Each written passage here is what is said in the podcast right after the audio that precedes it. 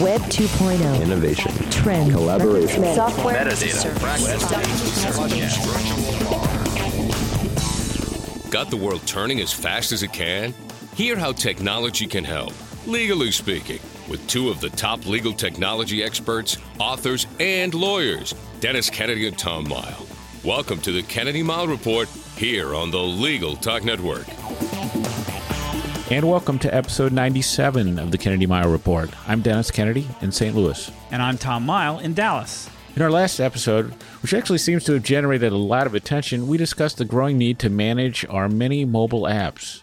Did you know that the number of machines accessing the internet overtook the number of people using the internet back in 2008? More than 10 billion machines are now connecting to the internet.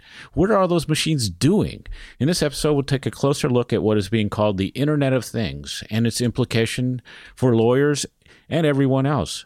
Tom, what's on the agenda for this episode? Well, in this edition of the Kennedy Mighell Report, we will be talking about that phenomenon known as the Internet of Things and whether it means anything for lawyers. In our second segment, we'll talk about Dennis's accomplishment of one of his tech resolutions and personal genome sequencing services. And as usual, we'll finish up with our parting shots that one tip, website, or observation that you can start to use the second this podcast is over. But first, let's get started on our main topic the Internet of Things. I will be the first to admit that I really don't, I guess maybe I didn't get the idea of the Internet of Things, or I, th- I think I get it, but I just don't understand why it's called the Internet of Things. Maybe it's just the title that throws me off. But after listening to other people on the subject, I get the feeling that nobody really knows what the Internet of Things is, and maybe that's a good thing. Maybe we're all learning together. At its most basic, though, the, the Internet of Things refers to objects that connect to the Internet uh, and provide us, hopefully, with useful information, helpful services. Dennis, what what indeed are all of those machines doing on the internet, and why should lawyers even care about this? Tom, I, I, I started to think about this in the past week because uh, there's a new GigaOM podcast uh, on the Internet of Things uh, that Stacey Higginbotham is is doing. A couple episodes out now. Got me thinking about Internet of Things, and which the ideas have been around for a while, and and I think it, I think one of the reasons you you you feel that maybe nobody really knows what it is is because it's one of those things that means different things depending on where you look at it from, and it's sort of like the cloud in a sense. It's a little bit confusing what it means, um, and then also I, I, think part of it's a, another layer of abstraction. So uh, to the extent you find the cloud confusing, you're going to find Internet of Things confusing because the Internet of Things definitely relates to the cloud. But the the basic idea, I think, is that um, that machines uh, and devices are all connecting to the internet. And sort of the classic example, uh, of course, is computers and, and smartphones. But we have thermostats, we have things in cars, we have medical devices. Um, you know, all these different machines uh, that that will actually, you know, use Wi-Fi or some other method, generally Wi-Fi, to get onto the onto the internet, and they'll produce data that then can be analyzed and used in in different ways. And so you see a lot of different examples of the Internet of Things. And so the smart home idea is one thing where you have these different sensors around, and and the GPS in your smartphone will will once you get into a certain proximity of your house, turn up your thermostat, open your garage door, do all those sorts of things. And then so that's one on one side. The other side is uh, you know things like RFID chips in in uh, uh, in stores to help the inventory process, uh, and just this whole notion that that we have all these little uh, devices with chips in them and internet access uh, that can act as sensors and provide data that we can use in a number of different ways. You know, when I think about the Internet of Things, I am I am reminded of the commercial that was on for a while, where the uh, the husband is standing in his driveway with a with in front of his car, and the, and the friend is kind of egging him on, call her, call her, and, and so he calls his wife, who is just getting on the plane, and uh, he asks her to just do it one more time, and she she gets her phone out, and she's able to start the car uh, from, uh, from from from the plane. Uh, she's able to turn the car on and and lock and unlock the doors, which he calls just showing off, but that to me is one of the first examples that I saw of the Internet of Things, being able to control things via the internet um, with a smartphone. Uh, and and for me though, what it has come down to personally, and and Stacey Higginbotham talks about this, but but it's but it's something that actually I've been using for a while. Is I uh, I I bought all the products from Fitbit. I have a Fitbit uh, to to measure my steps and and my sleeping and how many stairs I climb and all of that, and it's reporting all that information back every time I come near my computer. It automatically syncs up uh, online, so it's transmitting all the information about uh, how you know how much I'm walking, whether that walk was a high intensity or low intensity. Uh, it's uh, it's it's capturing a whole lot of information. It's also I also bought the Fitbit scale so that anytime I weigh myself, that's automatically being transmitted as well. Uh, when you hook that up to a service like uh, like Lose It, Lose It is another site where you can go to uh, to to pursue weight loss gain uh, goals, and uh, it will connect with your uh, your your scale and your Fitbit to let you know here's how you're doing, here's what your weight is, here's how much activity you've got, and here's where you stand on your goal. And then c- combine that even more with Microsoft Health Vault. I've been using Microsoft Health Vault to store health related information. It will also connect with those accounts. So now um, Microsoft Health Vault has a record of my blood pressure, it has a record of my weight, it has a record record of how active I've been. It's all connected via um, via the internet, and I think that it's it's really interesting. Those are just those services that all happen to be connected to each other, and I think that's what I think is interesting about this this Internet of Things is is that we're getting to a point where we can connect all of these all of these devices and services together to provide um, a bunch of different services that are useful to you uh, about the things that you're doing every day. Your example is great because I, I think the, one of the, the things is it definitely takes a step or two out of the process. So, you know, when I ride my bike, I use this uh, iPhone app called Endo Endomondo, and you know I turn it on and it uses the GPS and it maps my route and it you know keeps track of the mileage and it uploads it to the the Endomondo website, so I have a record of all of that. Um, if I remember to to turn it on when I leave. And so uh, I say if the Internet of Things then becomes something where there's a chip in, uh, you know, on my bike or on the tires or you know connected to the odometer um, that automatically turns it on and reports that, then I don't have to worry that I've turned this on and turned it off, and I and I have an accurate record of of it. Uh, so I think that's that's one thing. Stacey also talks about the uh, you know the classic example of the the uh, the refrigerator, being able to tell when you you need to get new milk, uh, medical devices. So you have an elderly parent, you can keep track of what's going on. Doctors can keep track of what's going on, and so you, you eliminate that step. So that's one aspect of the Internet of Things. The other, I think, is where the machines start to uh, you know communicate with themselves and do things on their own so you have the sensors out there to to let you know what's going on, say in farming or other things like that, or military uses. Uh, and we definitely seen some of it, I think, in in uh, in automobiles and, and other places.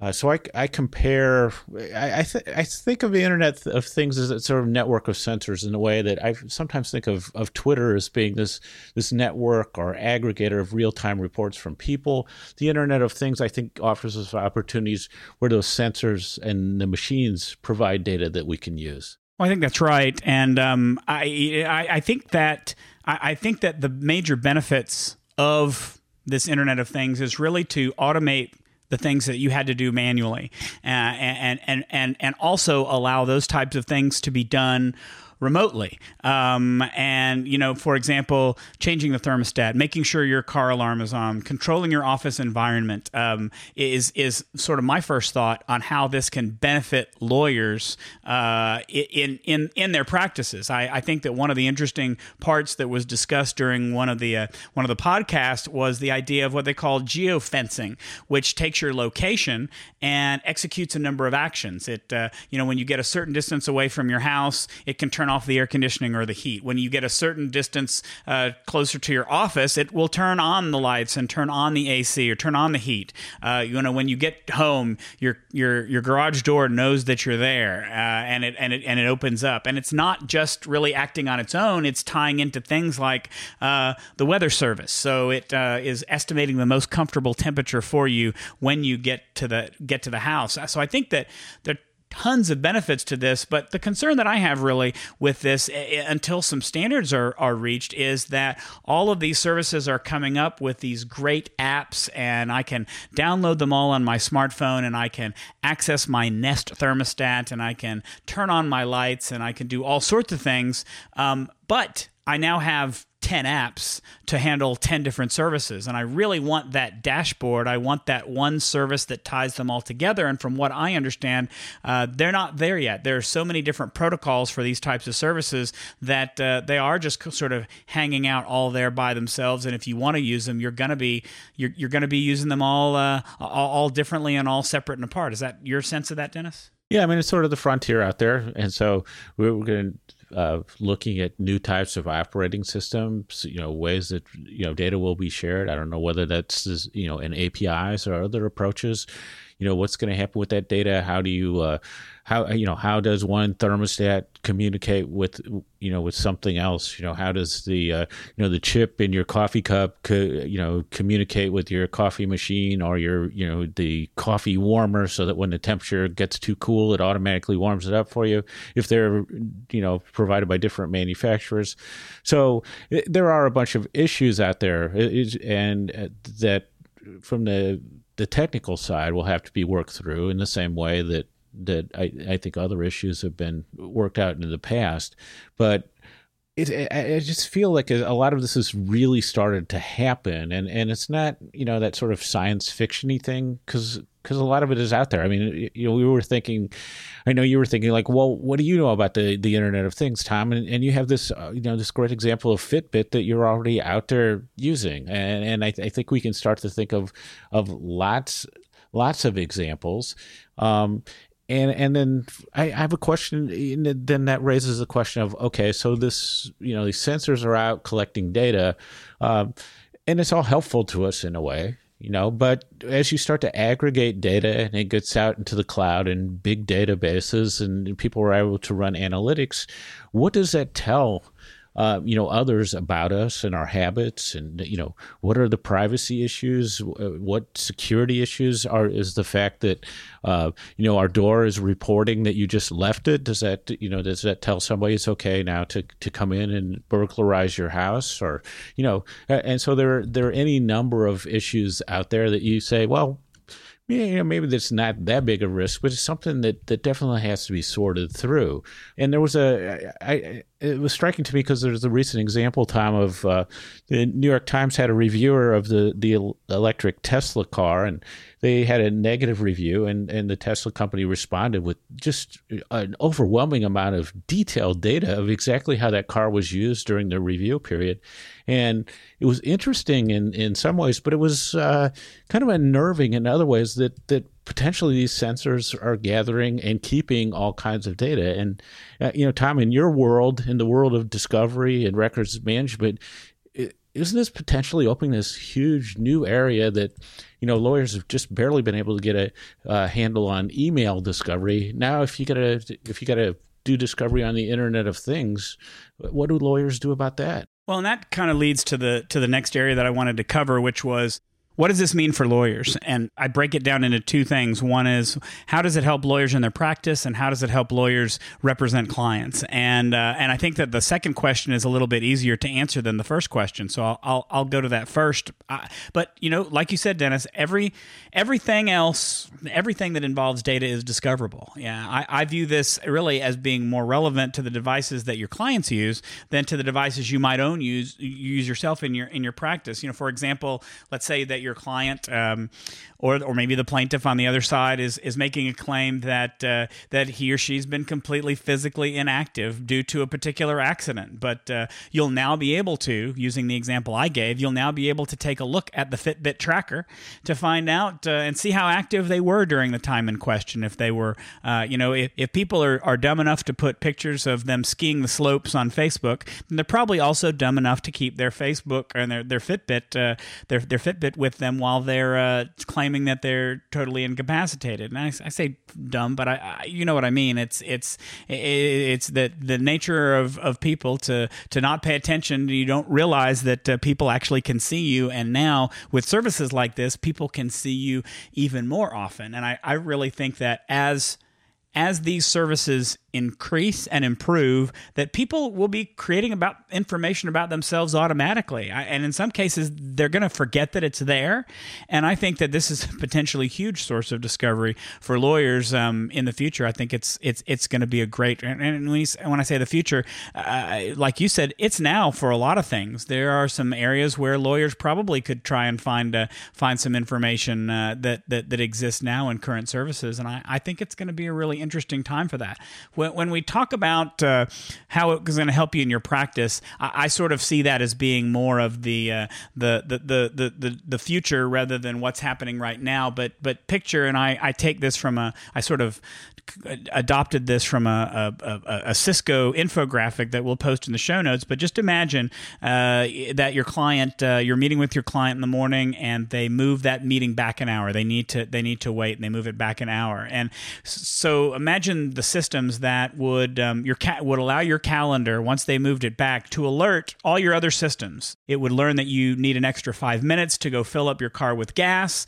Uh, it learns about uh, accidents on the way or delays in train service, and it adjusts your alarm clock accordingly. It, it uh, makes sure that uh, it turns on your car five minutes ahead of time because maybe there was some ice that fell the next uh, that, that the night before. It turns on your coffee maker to make sure that there's coffee ready not only at home, but it turns on coffee at your office when you arrive for that uh, that that uh, meeting later that morning. I, think that the possibilities are tremendous for that area, but I still don't think we're quite there yet, at least in terms of how lawyers can use it in their practice, and that's kind of how I uh, how I how I come down there. Dennis, given the time we have left, can can can you offer uh, is in closing this segment just a few conclusions on where you think we're headed with this? I sort of think that this has gone a lot farther than any of us really expect already, and.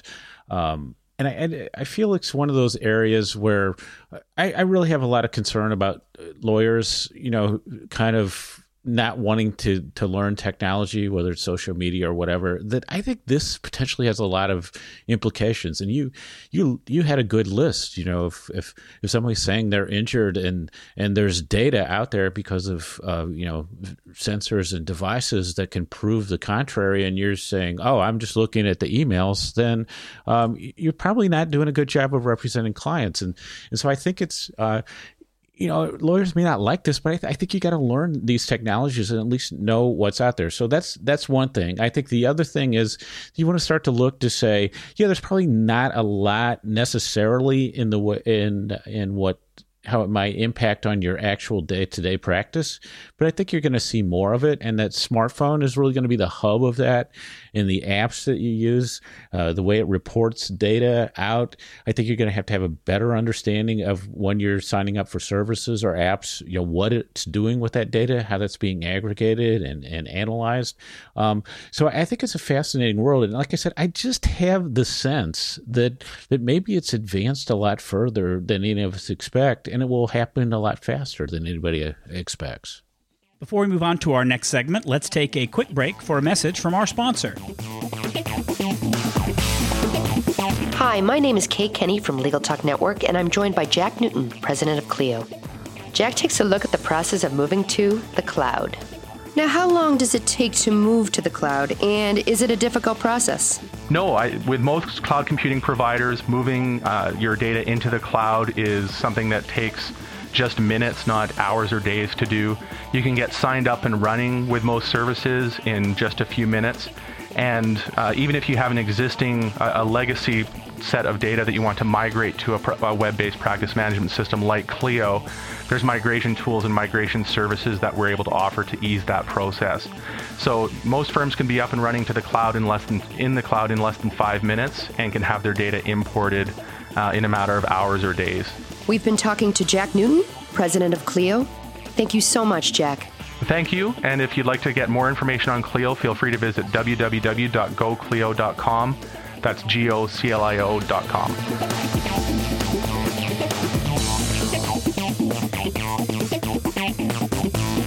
If you like listening to the Kennedy Mighell Report, you might also like the podcast, Law Technology Now, on LegalTalk Network.com. We're glad you're listening to Legal Talk Network. Check us out on Facebook, Twitter, and LinkedIn too.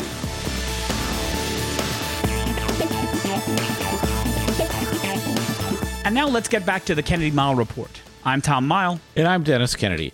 In this segment, we're going to revisit one of my tech resolutions for 2013. But I also want to uh, take just a just a second to uh, to talk about an email we got from Neil Squillante, our friend at Techno Lawyer, about our our last uh, episode on iPad, our mobile app management.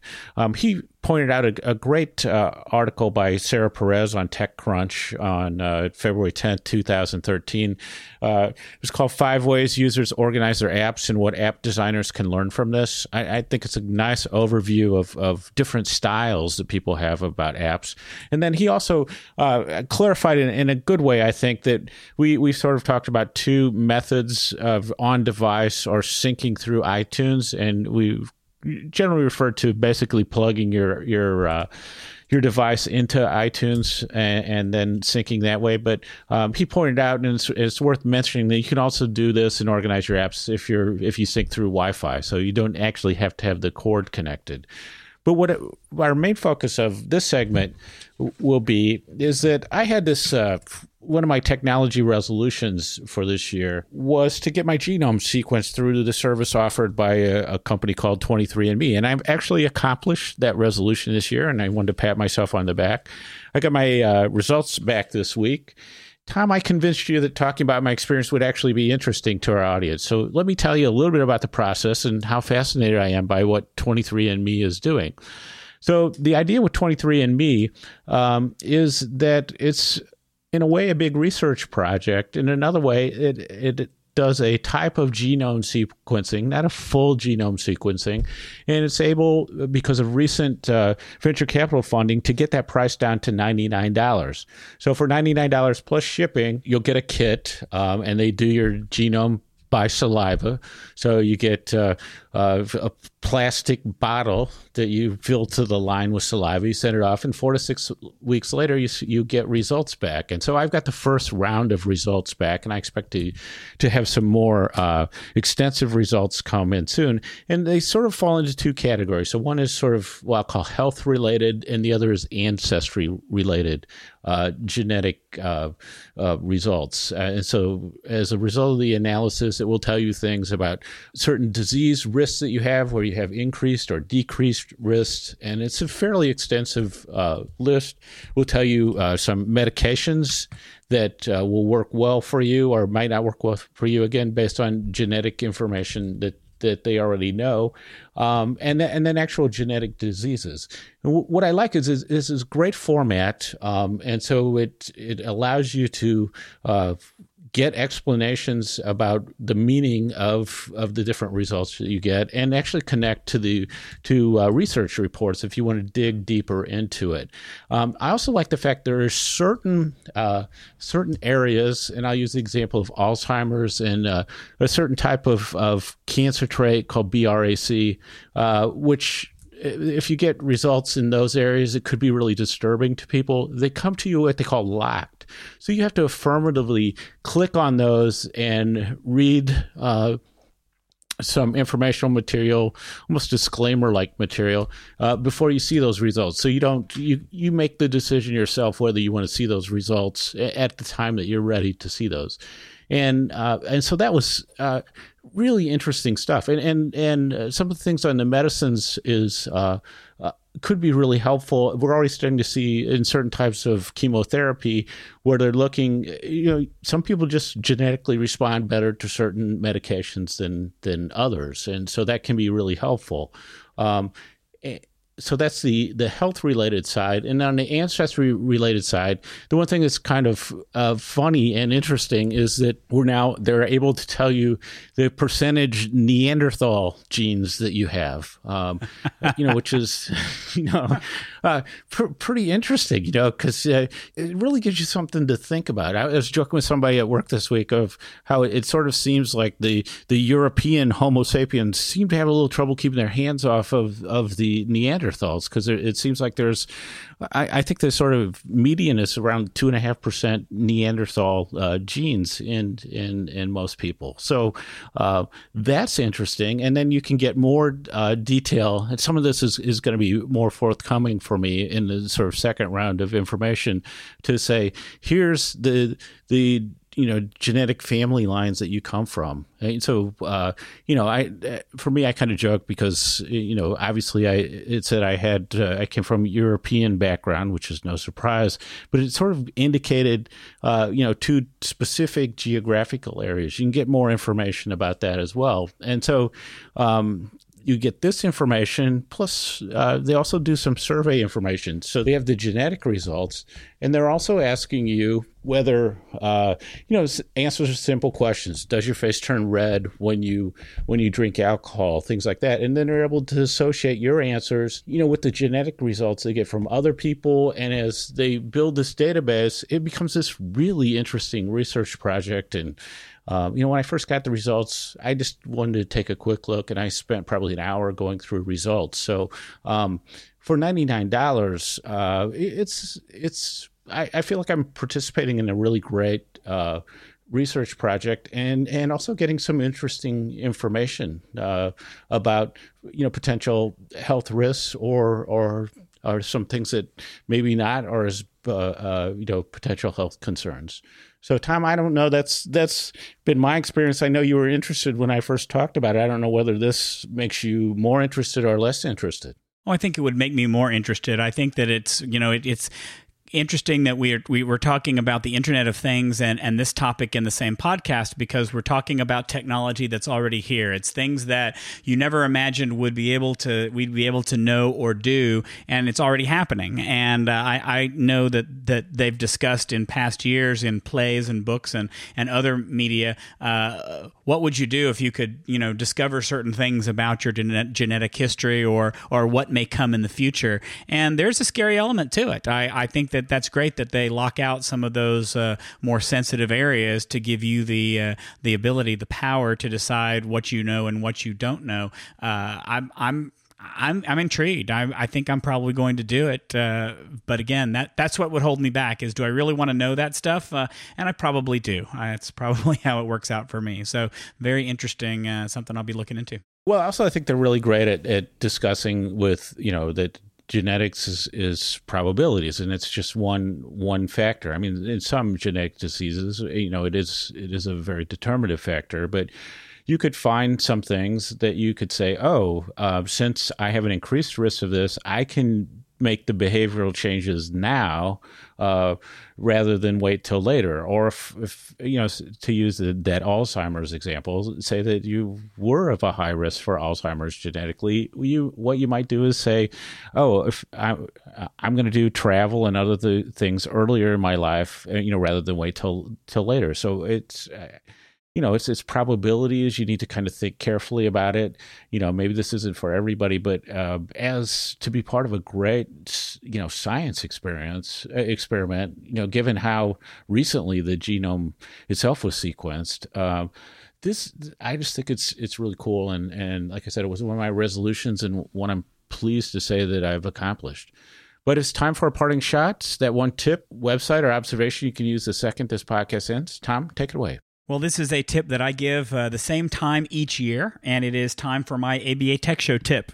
ABA Tech Show is coming up in just over a month from the time that we're recording this. It's April 4th through the 6th in Chicago at the Chicago Hilton. Uh, once again, ABA Tech Show promises two and a half days of fantastic technology, content. We have some of the best speakers in the business coming to talk to you about uh, mobile technology, electronic discovery, records management, um, uh, uh, advanced information technology, uh, cloud computing, you name it we're talking about it. Uh, we've got David Pogue, the uh, the columnist from the New York Times, will be the keynote. I understand he is very entertaining. It will not be just speaking. I understand there will also be singing and maybe some dancing, but uh, it's going to be, I think, a really great show as usual. Uh, go to techshow.com to see the agenda and make your reservations. Dennis. Yeah, and people can also sign up for uh, one of the Taste of Tech Show dinners, uh, time that you and I will be hosting. So, uh, encourage listeners uh, who would like to hear us live and, and have dinner with us uh, to to do that.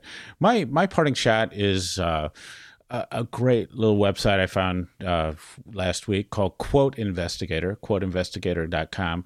Um, probably almost everybody who's been on the internet for a long time has seen this uh, quote. I see it all the time on Twitter. It says something like there's and there's several variations of it says you can't believe most of the quotes you read on the internet, and then it's attributed to Abraham Lincoln. Um, and and it's, it's, this kind of funny reminder that you got to read quit critically and uh, and not just accept everything you see on the internet. But Quote Investigator actually has a thing where they take common quotes and they go back and they try to figure out who said it first. And if you do, pre- you know, presentations and the like, a lot of times you have these great quotes that you want to use, and it becomes unclear who actually said it first. And if you do even a little, if you do research a lot of times it does get misattributed, and it's embarrassing to you know have the quote from the wrong person in a, in a presentation. So, quote investigator, I think, um, is a great way to track down some of those quotes and make sure that somebody actually said them and and what they really meant from the beginning. So that wraps it up for this edition of the Kennedy Mighell Report. Thanks for joining us on the podcast. Information on how to get in touch with us, as well as links to all the topics we discussed today, will be available on our show notes blog at tkmreport.com. If you like what you hear, please subscribe to our podcast in iTunes at lawtechnologytoday.org or in the Legal Talk Network site. Our archives of previous podcasts are still available in iTunes and on the Legal Talk Network website. And if you have questions or suggestions for upcoming episode topics, please email us at tkmreport at gmail.com or send us a tweet at tkmreport. So until the next podcast, I'm Tom Mighell. And I'm Dennis Kennedy, and you've been listening to the Kennedy Mighell Report, a podcast on legal technology with an internet focus. Get our new episodes automatically by subscribing to the podcast on iTunes. The views expressed by the participants of this program are their own and do not represent the views of, nor are they endorsed by, Legal Talk Network, its officers, directors, employees, agents, representatives, shareholders, and subsidiaries. None of the content should be considered legal advice. As always, consult a lawyer.